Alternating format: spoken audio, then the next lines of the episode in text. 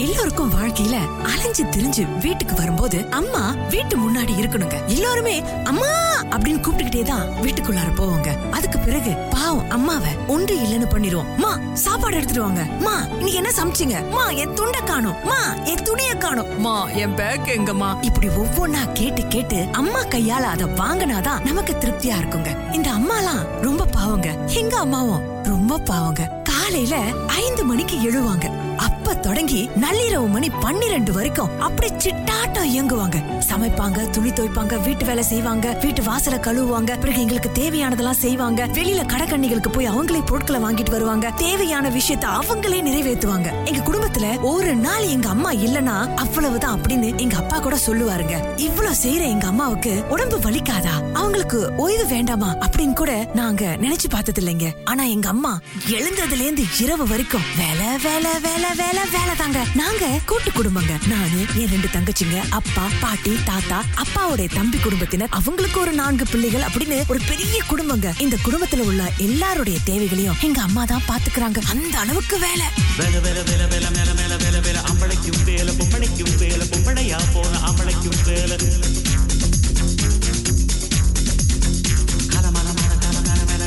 எத்தனையும் வேலை எப்பவுமே வேலை. அத்தனைக்கும் உண்டு வெற்றி எனும் மால. சண்முகா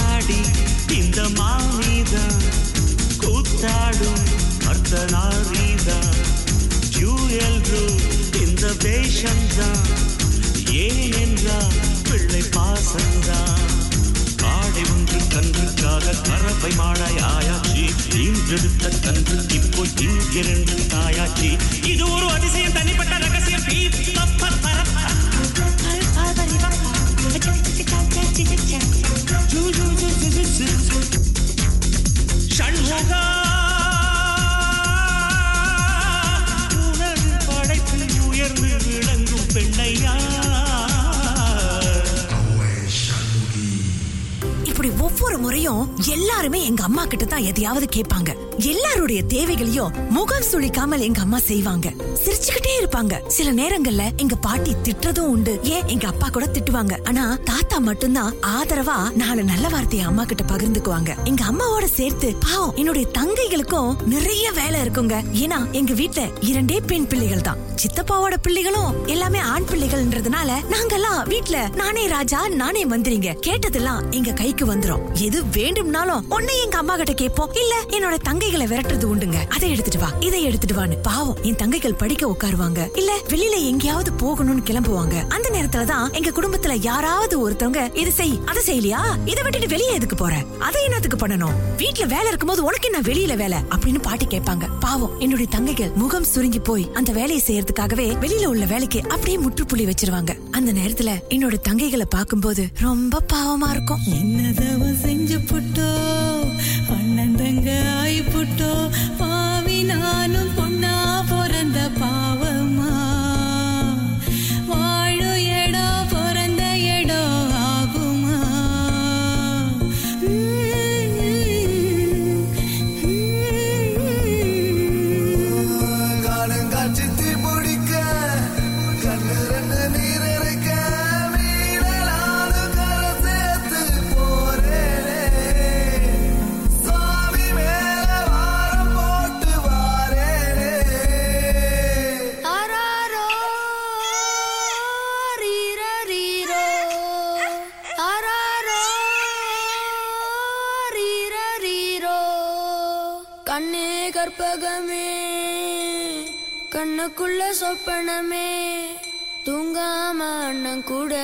எப்போதும் கூட இரு எப்போதும் கூட இரு எப்போதும்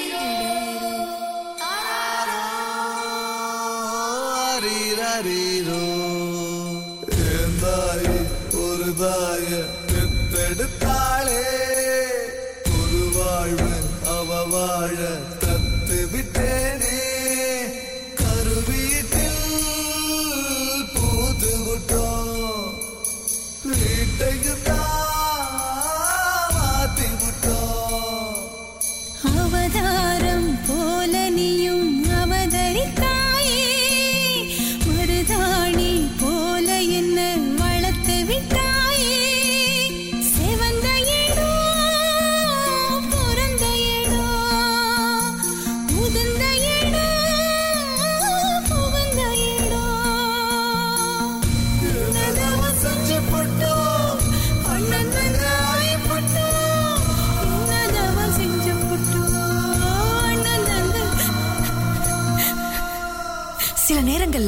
அப்பா அம்மாவுடைய மனம் புண்படும்படி ஏசிக்கிட்டே இருப்பாரு. இப்படியாக காலம் சென்றது. எனக்கு யோசிக்கிற பக்குவம் வந்ததுங்க. பள்ளியில அடிக்கடி ஆசிரியர்கள் பெண்களை மதிக்கணும் பெண்களை தெய்வமாக கருதணும் பெண்களுக்கும் ஓய்வு வேண்டும். அப்படிலாம் சொல்லுவாங்க. இதெல்லாம் கேட்டு கேட்டு நிறைய பாரதியார் கவிதைகளை படித்து படித்து எனக்கும் பெண்களின் மீது ஒரு தனிப்பட்ட மரியாதை வந்ததுங்க. எங்க அம்மாவை பார்க்கும் போதெல்லாம் எனக்கு பாவமா இருக்கும். என் தங்கைகளை பார்க்கும்போது எனக்கு பச்சாதாபம் ஏற்படுங்க. இவங்களுக்கும் ஓய்வு வேண்டும் தானே? இவங்களுக்குன்னு தனிப்பட்ட ஆசை இருக்காதா? இவங்களும் நம்மள மாதிரி உட்கார்ந்து தொலைக்காட்சி எல்லாம் பார்க்க வேண்டாமா? அப்படிலாம் கூட நினைச்சுக்குவேன். ஆனா அது வெளியில சொன்னா எங்க அப்பா கிட்ட அடி வாங்கணும் பாட்டி கிட்ட திட்டு வாங்கணும்னு பேசாம இருந்துருவாங்க. ஆனா அம்மா கிட்ட போய் அம்மா கொஞ்ச நேரம் ஓய்வு எடுத்துக்கீங்களான்னு சொன்னா அம்மா சிரிச்சுக்கிட்டே என்ன கட்டி அணைச்சிட்டு போயிருவாங்க. ஆனா அவங்க கண்ணுல மட்டும் ஏதோ ஒரு உண்மை புலப்படுங்க. அது என்னன்னு தெரியாது. அந்த நேரத்துல எங்க அம்மா எல்லோருடைய தேவைகளையுமே அறிந்து செய்யறாங்கன்னு எங்க அம்மாவை பார்க்கும்போது எனக்கு தெய்வம் மாதிரி இருக்குங்க. நூறு சாமிகள் வந்தாலும் எங்க அம்மா மாதிரி முடியாதுங்க.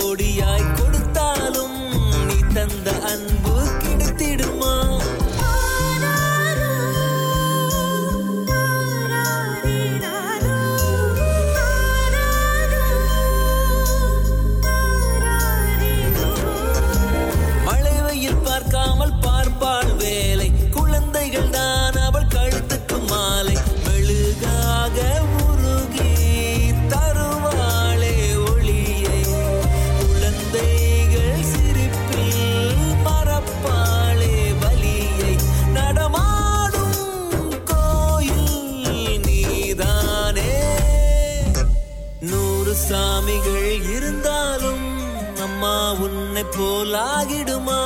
கோடி கோடியாய் கொடுத்தாலும் நீ தந்த அன்பு கிடைத்திடுமா?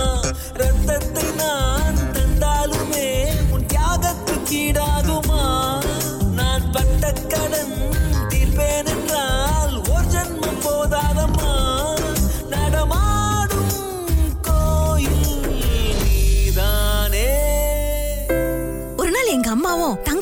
சுத்தப்படுத்திக்கிட்டு அம்மாவோட பெட்டியில இருந்து சில கதைகள் சில கட்டுரைகள்லாம் நான் எடுத்து பார்த்தேன். இதெல்லாம் யாரோடமா அப்படின்னு கேட்ட போது அம்மா சிரிச்சுக்கிட்டே இதெல்லாம் என்னுடையதுதான் அப்படின்னு சொன்னாங்க. அம்மா உங்களுக்கு எழுத தெரியுமா? உங்களுக்கு படிக்க தெரியுமா? அப்படின்னு கேட்டபோது என்னுடைய தங்கைகள்லாம் சிரிச்சுக்கிட்டே அம்மா பல்கலைக்கழகத்துல படிச்சவங்க. அதாவது உனக்கு தெரியுமா தெரியாதா? அப்படின்னு எனக்கு பேரதிர்ச்சியா இருந்தது. இது வரைக்கும் எங்க அம்மா படிச்சிருக்காங்களா இல்லையான்னு கூட தெரிஞ்சுக்காம இருந்திருக்கனேன்னு என்னையே நான் நொந்துகிட்டேங்க. படித்த அறிவாளியான என்னுடைய அம்மா ஏன் வேலைக்கு போல? ஏன் இப்படி வீட்டுல இருந்து கஷ்டப்பட்டு கஷ்டப்படுறாங்கன்னு கேட்டபோது கல்யாணம் பண்ணி வரும்போதே அப்பா சொல்லிட்டாராம் வேலைக்கெல்லாம் போக கூடாது வீட்ல இருந்து பிள்ளைகளை பாத்துக்கணும் அப்படின்னு. அம்மா நல்லா எழுதுவாங்களாம். அப்பெல்லாம் பத்திரிகைகளுக்கு கதைகள் அனுப்புவாங்களாம் கட்டுரைகள்லாம் அனுப்புவாங்களாம். அம்மாவுக்கு பரிசுகள்லாம் கூட கிடைச்சிருக்கான் இதெல்லாம் அம்மாவும் தங்கைகளும் சொல்லிதான் எனக்கு அன்றைக்கே விஷயம் தெரிந்தது. மனசுக்கு ரொம்ப பாரமா இருந்தது. இவ்வளவு திறமை வாய்ந்த என்னுடைய அம்மா ஏன் இப்படி முடக்கப்பட்டு இருக்காங்கன்னு ரொம்ப வேதனைப்பட்டேன். பெண்கள் இனமே இப்படி முடங்கி போறதுக்காக தான் பிறந்திருக்காங்களா? எவ்வளவு நாள் தான் அச்சப்பட்டு இப்படி கிடப்பாங்க? மகளிர் மட்டும் அடிமைப்பட்ட. இனமா இனமா மகளிர் மட்டும் மறுக்கப்பட்ட.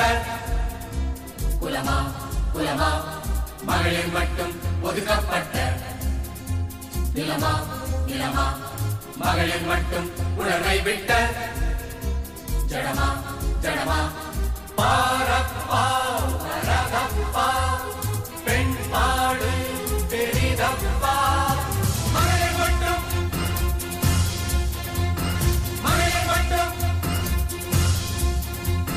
மகளிர் மட்டும் அடிமைப்பட்ட. இனமா இனமா மகளிர் மட்டும் மறுக்கப்பட்ட குலமா குலமா மகளிர் மட்டும் மகளிர் மட்டும்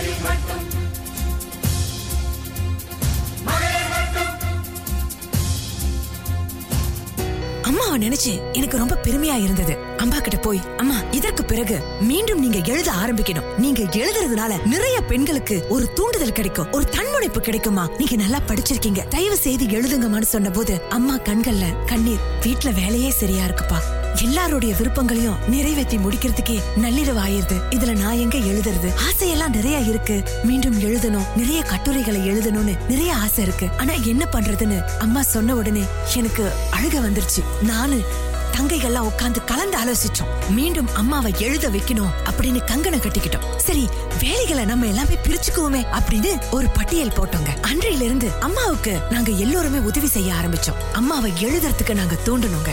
அம்மா மீண்டும் எழுத தொடங்குனாங்க. இப்பெல்லாம் அம்மா முகத்துல ஒரு மறுமலர்ச்சியை பார்க்க முடியுதுங்க அவங்களுக்குள்ளார ஏதோ ஒரு சந்தோஷம் மீண்டும் பிறந்தது போல இருந்தது. அம்மா எழுதுவது எல்லாம் நான் சில நேரங்கள்ல என்னுடைய முகநூல்ல போடுறது உண்டு. சிலத நாளிதழுக்கும் அனுப்புவேன். நாளிதழ்லயும் அத பிரசுரிச்சாங்கன்னா பாத்துக்கீங்களே. எங்க அம்மா சந்தோஷமா இருக்கிறத பாக்குறதுல ஏதோ ஒரு திருப்தி. அதுல எனக்கும் ஒரு சந்தோஷம். பாதி பலம் கிடைச்சது போல இருக்குங்க. சந்தோஷம் சந்தோஷம். வாழ்க்கையின் பாதி பலம். சந்தோஷம் இல்லை என்றால் மனிதர்க்கு ஏது பலம்? புயல் மையம் கொண்டால் மழை மண்ணில் உண்டு. எந்த தீமைக்குள்ளும் சிறு நன்மை உண்டு.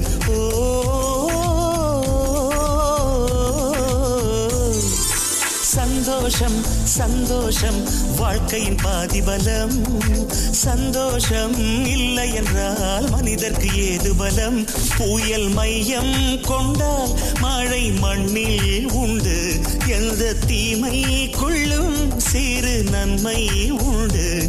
ஓ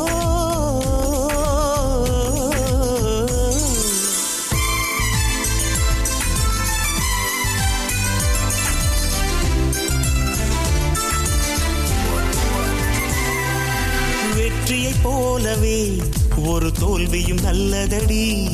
வேப்பம் பூவிலும் சிறு தேன் துளி உள்ளதடி.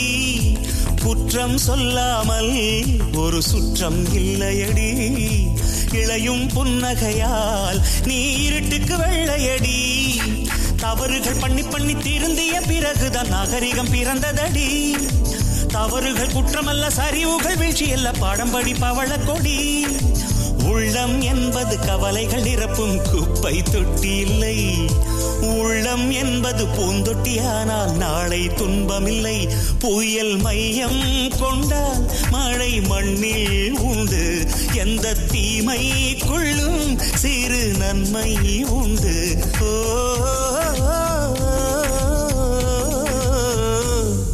சந்தோஷம் சந்தோஷம் வாழ்க்கையின் பாதிபலம். சந்தோஷம் இல்லை என்றால் மனிதர்க்கு ஏது பலம்? இந்த விஷயம்லாம் எங்க குடும்பத்துல எனக்கு தங்கச்சிகளை தவிர வேற யாருக்குமே தெரியாது. அம்மா புனைப்பெயர்ல தான் எழுத ஆரம்பிச்சாங்க. என் தங்கச்சிங்களுக்கு கூட பாடணும். பேச்சு போட்டிக்கெல்லாம் போகணும்னு நிறைய ஆசை இருக்கு. ஆனா எங்க வீட்ல பெண் பிள்ளைகள் வெளியில போக கூடாது. பிரச்சனை வரும் அப்படின்னு சொல்லி படிப்போட போதும் நிறுத்திக்கிங்க அப்படின்னு பாட்டி திட்டுவாங்க. இந்த பாட்டி எந்த காலத்துல தான் இருக்காங்க? இன்னும் பெண்களுக்கு எவ்வளவுதான் முட்டுக்கட்ட போடுவாங்க தடை விதிப்பாங்க அப்படின்னு நான் யோசிச்சது உண்டு. ஒரு நாள் பாட்டி கிட்ட பாட்டி நீங்களும் ஒரு பெண் தானே? ஏன் இப்படி முட்டுக்கட்ட போடுறீங்க? தங்கச்சி தான் நல்லா பாடுத. நல்லா பாடுனா பெரிய அளவுக்கு வரலாம்ல. கொஞ்சம் புகழ் பெறலாம்ல. அது மூலியமா நல்லா சம்பாதிக்கலாம் இல்லையா? பெண்களுக்கு முட்டுக்கட்ட போடாதீங்க. தட்டி கொடுங்கன்னு சொன்னேன். பாட்டி தட்டி கொடுத்தாங்களோ இல்லையோ அப்பா என் முதுகல நல்லா நாலு வச்சாருங்க. அன்னைக்கு முழுக்க அழுதுகிட்டே படுத்திருந்தேன். மனசு ரொம்ப கஷ்டமா இருந்தது ஆடியில காத்தடிச்சா ஐப்பசியில் மழை அடிக்கும் ஆறு குளம் ஊத்தெடுக்கும் அன்பு மகனே. நாலு திசை திறந்திருக்கு நடக்குற தெந்திருக்கு முன்னேறி எட்டு வையடா முத்து மகனே. மனசு மருதி மயங்காதே. உலகம் பெருசு மறவாதே.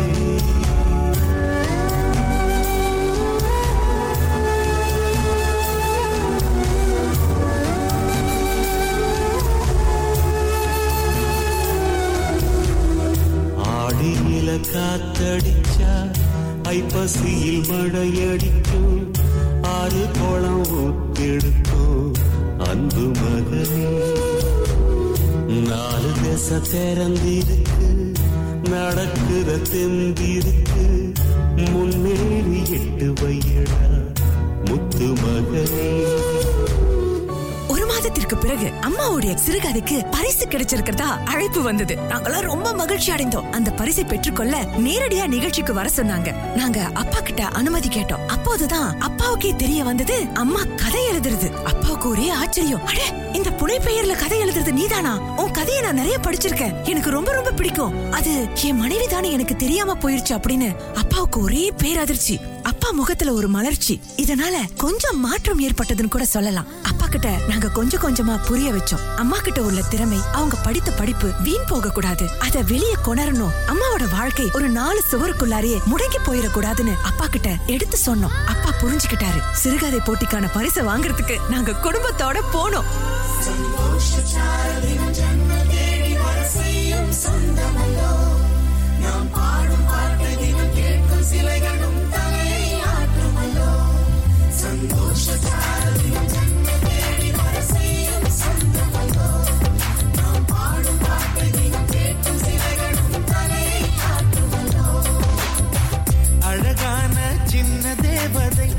அவள் தானே எங்கள் புன்னகை.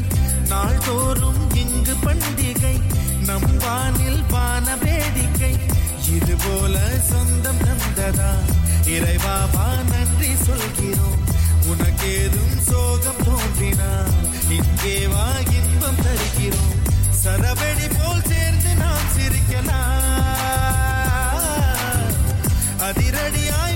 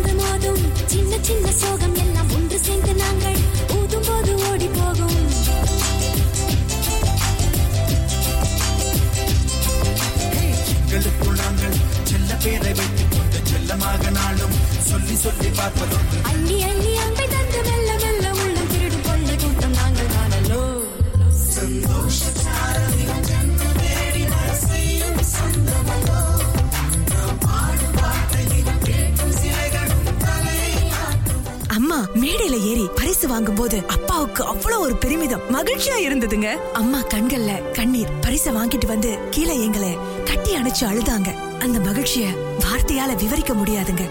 அப்படியேப்பட்ட சந்தோஷம். இப்பெல்லாம் எங்க அப்பா ரொம்ப மாறிட்டாருங்க. எங்க தங்கச்சிங்களை சங்கீத வகுப்புக்கு அனுப்புறாரு. என்னுடைய தங்கைகள் ஏதாவது போட்டிக்கெல்லாம் போகணும்னா தாராளமா போயிட்டு வாங்கன்னு பணம் கொடுத்து அனுப்புறாரு. தட்டி கொடுக்கறாரு. அம்மாவுக்கும் ரொம்ப மகிழ்ச்சிங்க. பெண் பிள்ளைகளை முடக்கி போட்ட காலம் மாற வேண்டும். இனி பெண் பிள்ளைகள் வாழ்க்கையில உயரிய இடத்துக்கு போகணும். வெளியில போனா பிரச்சனை பயம் ஏதாவது நடந்துரும்னு அவர்களுக்கு முட்டுக்கட்டை போடாமல் தைரியம் கொடுக்கணும்னு அம்மா நிறைய சொல்ல ஆரம்பிச்சாங்க. இப்பவெல்லாம் எங்க குடும்பத்துல சூழல் மாறி ரொம்ப சந்தோஷமா இருக்கு. பாட்டி திட்டுனா கூட அப்பா அம்மாவுக்காக பரிந்து பேசுறாரு. அப்பாவை பார்க்கும்போது இப்ப எனக்கு பெருமையா இருக்குங்க. இந்த மாதிரி உங்க வீட்லயும் நடந்துகிட்டு இருக்கா? உங்க குடும்பத்துல நிறைய பெண் பிள்ளைகள் திறமைசாலிகளாக இருக்கலாம். அவங்க திறமைக்கு தடை விதிக்காதீங்க. பெண் பிள்ளை தானே. நாளைக்கு கல்யாணம் பண்ணிட்டு ஒரு குடும்பத்துல போய் வாழ வேண்டிய பெண் தானேன்னு தயவு செய்து பேதம் பார்க்காதீங்க. அவங்களுக்கு தட்டி கொடுங்க. இன்றைக்கு பெண் பிள்ளைகள் நாளைய தலைவர்களாக மாற முடியுங்க. யாராக இருந்தாலும் பிரிவினை வேண்டாமே. பேதம் பார்க்காதீங்க. அன்போடு அரவணையுங்கள். பெண்களையும் வாழ வையுங்கள். இதுவரைக்கும் ஒவ்வொரு பெண்களின் வெற்றிக்கு பின்னாடி தூணாக இருக்கின்ற ஆண்களுக்கு இந்த வேலையில